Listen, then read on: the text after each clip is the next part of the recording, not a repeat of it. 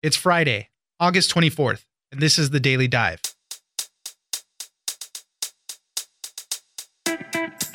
After searching for University of Iowa student Mollie Tibbetts for more than a month, her body was found earlier this week, and Cristhian Rivera, who was not in the country legally, has been charged with her death. Gary Barrett, reporter for WHO Radio in Iowa, will join us for more details and how home surveillance footage was the break in the case that led investigators to her murderer. Next, how valuable do you think your personal data is on the black market? Hackers are always trying to steal things like medical records, credit card numbers, and social security numbers. But you might be surprised how little some of it is worth, despite how damaging it might be for you.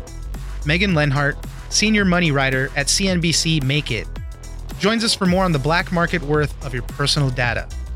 Finally, let's say it's midnight and you want a steak, a really good steak, and everything is closed. What do you do? Well, thanks to Applestone Meat Company, you can go to one of their 24 7 meat vending machines. You can get anything from beef to pork to lamb and sausages. Kate Krader, food editor at Bloomberg News, joins us for more on why you might soon be buying your steaks from a vending machine. It's news without the noise. Let's dive in. You heard about today with the illegal alien coming in very sadly from Mexico, and you saw what happened to that incredible, beautiful young woman. Should have never happened. Joining us now is Gary Barrett, reporter and anchor for WHO Radio in Iowa. So it was only a few days ago that we found the body of Mollie Tibbetts. She was a 20 year old University of Iowa student. There was a more than a month long investigation trying to find her. We just received uh, some news. The Iowa State Medical Examiner had conducted an autopsy, and initially they said we probably wouldn't receive anything for a few weeks, but they did come out with a little bit from the preliminary findings. What did they say, Gary?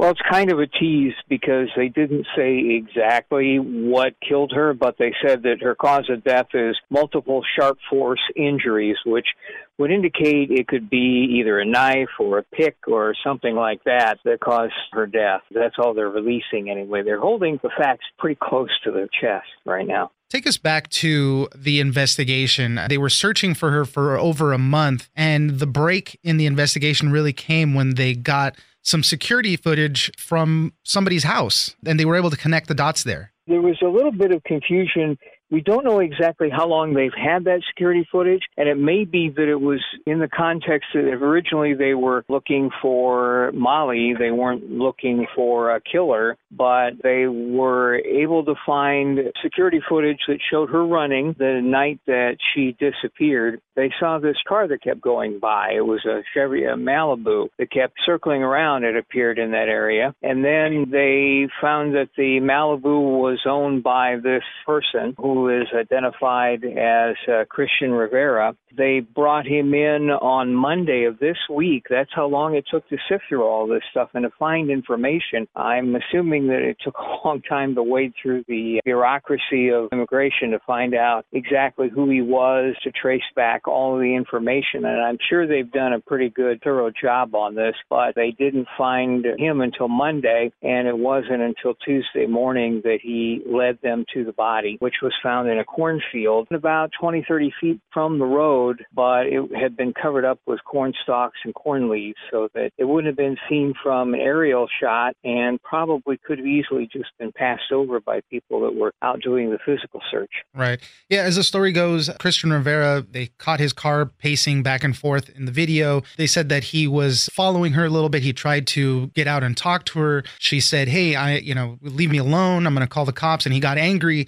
and at that point, he told investigators that he blacked out, which he does often when he gets angry or something. He comes to and he remembers that the body is in his trunk of his car. And then he said he put her in the cornfield and covered up with the corn stalks and everything. He indicated that he had blacked out, and the only thing that he remembered was opening the trunk, and there was her body. He saw in the seat next to him in his car her uh, earphones that were bloodied, and that, I guess, triggered the memory to go check the trunk, and that's when he popped the trunk and saw her body and carried it out to the cornfield. Cristhian Rivera is not in the country legally, but he was working at a local farm out there where he submitted some documents, I guess an ID and a social security number. The owners of the farm there thought they were checking it through the e-verify system, but apparently that wasn't the case. It was just kind of a social security administrative system. And if you're providing false documents and the social security number checks out, it checks out. It's a valid social security number. But I guess there was a mix up there and he had been working at this farm for a few years. Yeah, he had. And there's been a lot of speculation all over the state about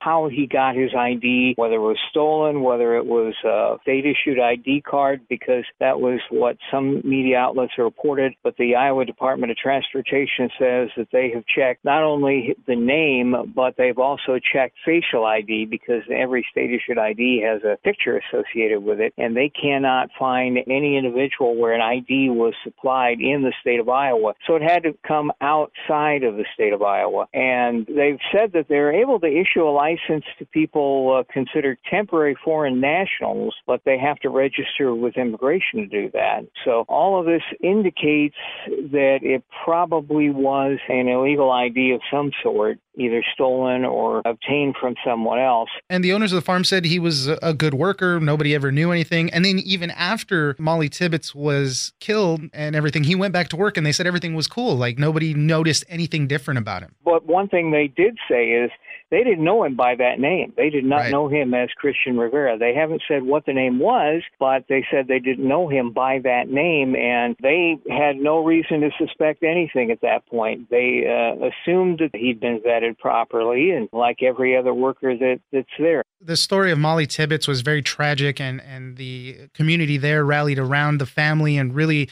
intense searches and trying to find her. And you're going to hear a lot more about Mollie Tibbetts and Cristhian Rivera as the months go. Unfortunately, these things always get politicized uh, right away. The president has talked about it, the White House through Sarah Huckabee Sanders, the governor there in Iowa have all said, you know, if we had stronger immigration policies, this thing could have been averted possibly. Right away, these things happen, but increasingly, you're going to hear, be hearing these names tied to this issue. Gary Barrett, reporter and anchor for WHO Radio in Iowa, thank you very much for joining us. Sure.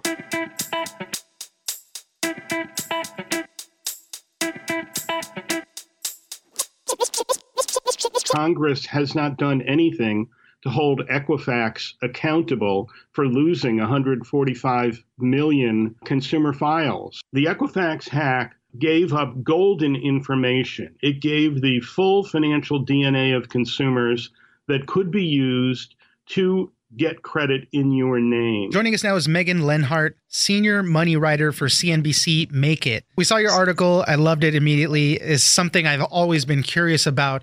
How valuable am I on the black market? When there's these huge data breaches and hackers steal your personal information, such as social security numbers, medical records, all that stuff. How much is it worth on the black market? So, what do we know about this? We know that these hacks are actually incredibly lucrative for hackers. Certainly, when they approach the situation, there's a cost benefit analysis. It's not incredibly easy to hack these systems, but they stand to make millions, if not billions, off of the data that they are hacking and grabbing. There is sort of a misalignment between what we think as a consumer is valuable versus actually what hackers can make off of it. So, to your point, a social security number, which quite frankly, I'm not going to advertise anywhere. I certainly don't want a hacker getting that. So, I think that's probably one of my more valuable pieces of information. But in fact, it's actually medical records and your passport information that really actually sell for the most amount of money on the black market. Let's run through some of these sensitive pieces of our data and how much it's worth for a hacker and then what they do with it. Social security number, let's start there as always, there's sort of a range on these things. I think it kind of depends on what the breach is and how savvy the fraudster who is who's selling it in the marketplace, of course. But let's just start with social security number. We all know that that's the baseline for your identity. So that actually only goes for about 2 to $25 and really it's usually sold for identity theft purposes. So if you're going to go out and you're going to start to build a profile on somebody, obviously the first step is to get their social security number. And then the next step though? of course is a driver's license. Right. That's a little bit more. Maybe you're going to get a minimum of 10 to $20 for that. And again, this is just, you know, another building block because this also usually has your picture on it, which is a nice way to get, get into the system. They'll use those for fake IDs or just get into the system verification since it has your picture and everything. How about credit exactly. cards? Credit cards are actually about the same cost as your driver's license, so 10, 20 bucks. And these are the kind of things that you'll pick up actually fairly easily for hackers through the skimming at the gas station, the magnetic strip gets picked up, you now have the credit card information. It's also quite frankly the easiest to shut down once you notice things are happening. And banks will certainly refund you the money once they find out what's going on. Banking information is a little bit more. It's between 10 and $25. And that's actually used for things where perhaps the end criminal wants to use it for a loan or opening accounts or maybe somehow getting access to PayPal and other cryptocurrency type of transactions. But again, banks really are trying to be on top of this, you know, type of breach. It's going to be a quick hit and they're probably not going to be able to use it long term. Here's the big money items right here healthcare and medical records, and then your passport information. How much are these worth and what do they use them for? For health records and medical records, it really does range. It's probably the widest range. It can be anywhere from ten to thousand dollars, perhaps even more.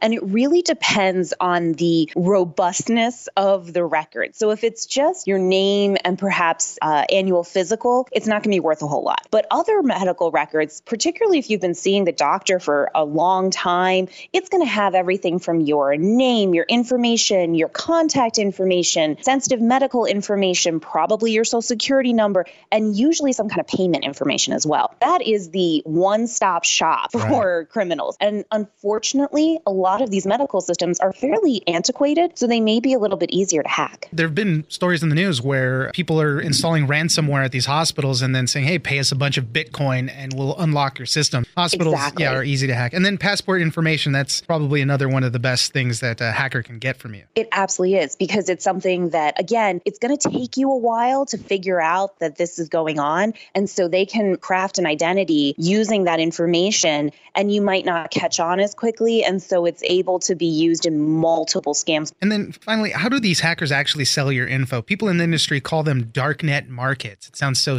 you know so creepy, but what are they doing? how do they how do they sell your stuff? It's very similar. I, I really liked it. I, I, spoke with Dan Smith from Radware, and he likened it to uh, Craigslist, which I really thought was a really great analogy because I think we've all been on Craigslist at some point. Essentially, there's a lot of online marketplace and forums where you can sit there and post saying, "Hey, I have so many different IDs or whatever. Here's the data file," and they just require really basic verifications before they're able to actually proceed with the sale. It can happen pretty quick. And after that, it's just the buyer's market. Who's ever interested in getting some stolen information, the highest bidder goes. Exactly. I'm assuming. Wow. And that's why these. It's always so important to keep an eye out for these data breaches and know where the possibility of your information is going to be at. You know, you always have to monitor it, monitor your credit cards, all that stuff.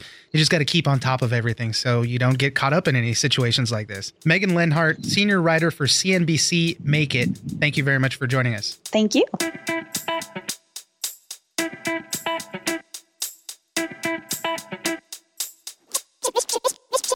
In the very beginning, he didn't even charge people for it. Like I think he just wanted to see how it would work. Wow. And the demand was astonishing. I guess if you're going to get free, good quality beef or pork, people will grab it. Joining us now is Kate Krader, food editor at Bloomberg News. It was a few years ago that over here in the LA area, everybody was making a big to do about these cupcake ATMs from a, from a place called Sprinkles, and people were like, "Who's to go to a ATM vending machine type thing and buy cupcakes?" And you know what? Everybody turned out. There's still lines for them, and everybody loves it. And the next thing you could be buying from a vending machine now could be steaks, high quality steaks. First, Oscar, I have to ask if you have actually stood on that ATM cupcake line. I did. That's my I first did. question. No, I really Yay. did. I had to go see how good they were, and and they're very good. I think no matter what, you can go skeptical, and then I do like sprinkles cupcakes. Although Cupcake ATM is that name is like definitely asking for trouble. Right. So yeah, but this Applestone Meat Company which is based in this actually groovy part of New York near Woodstock, which has become a very fashionable place for people to have country houses. This meat purveyor had a processing center, and it was such a small town where he was. People would come and knock on the door because they knew that he had steak inside, but he didn't have a retail component. And he was trying to figure out what was the best way to get people steak, to be able to sell steak without having to hire staff or build a store. And he grew up in New York a long time ago, and there were these Horn and Hardart.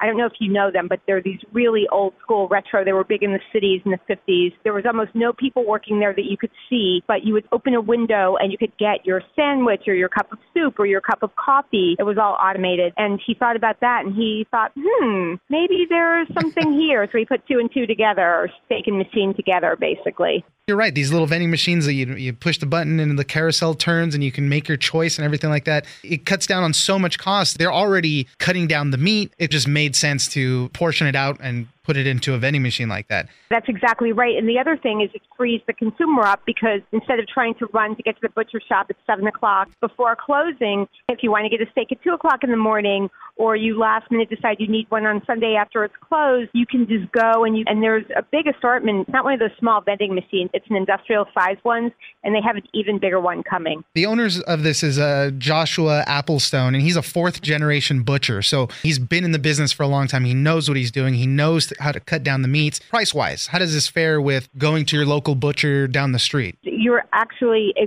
absolutely right about Joshua Applestone. Before he did this, he started a company called Fleisher's. I'm not sure if you know about it in LA, but it has a lot of cred here. He's one of like this cult of butchers who created this great. He's, he did whole animal butchery before a lot of people did.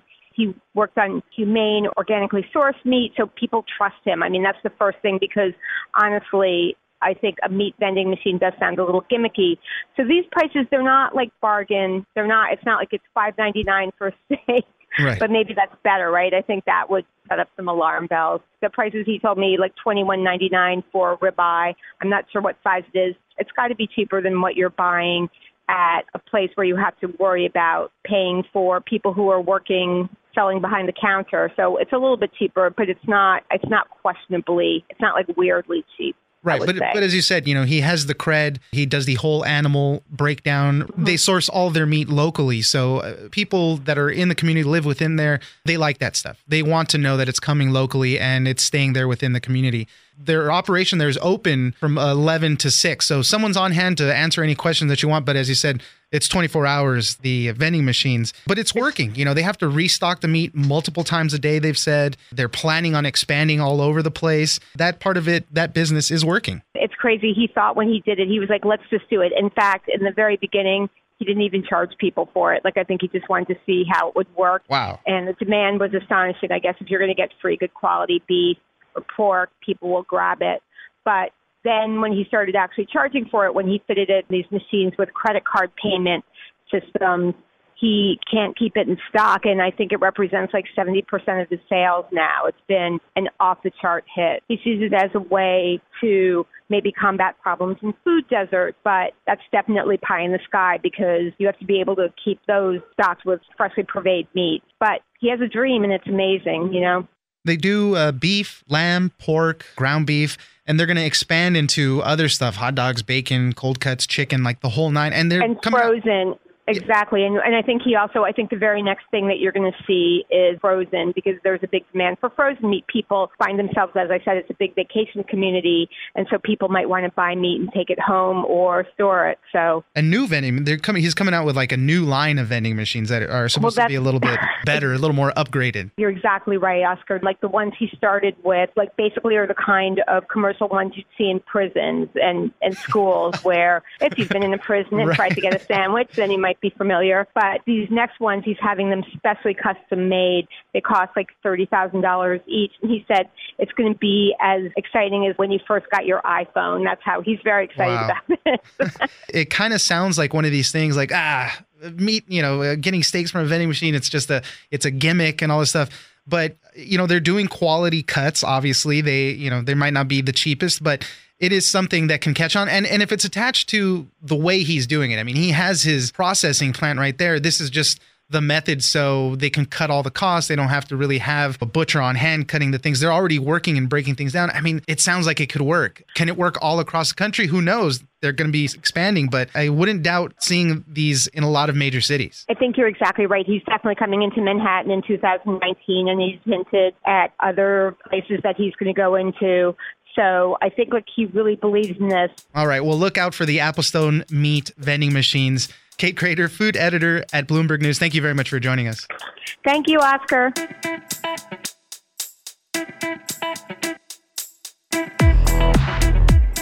All right, that's it for this week. Join us on social media at Daily Dive Pod on Twitter and Daily Dive Podcast on Facebook. Leave us a comment, give us a rating, and tell us the stories that you're interested in. Follow the Daily Dive on iHeartRadio or subscribe wherever you get your podcasts.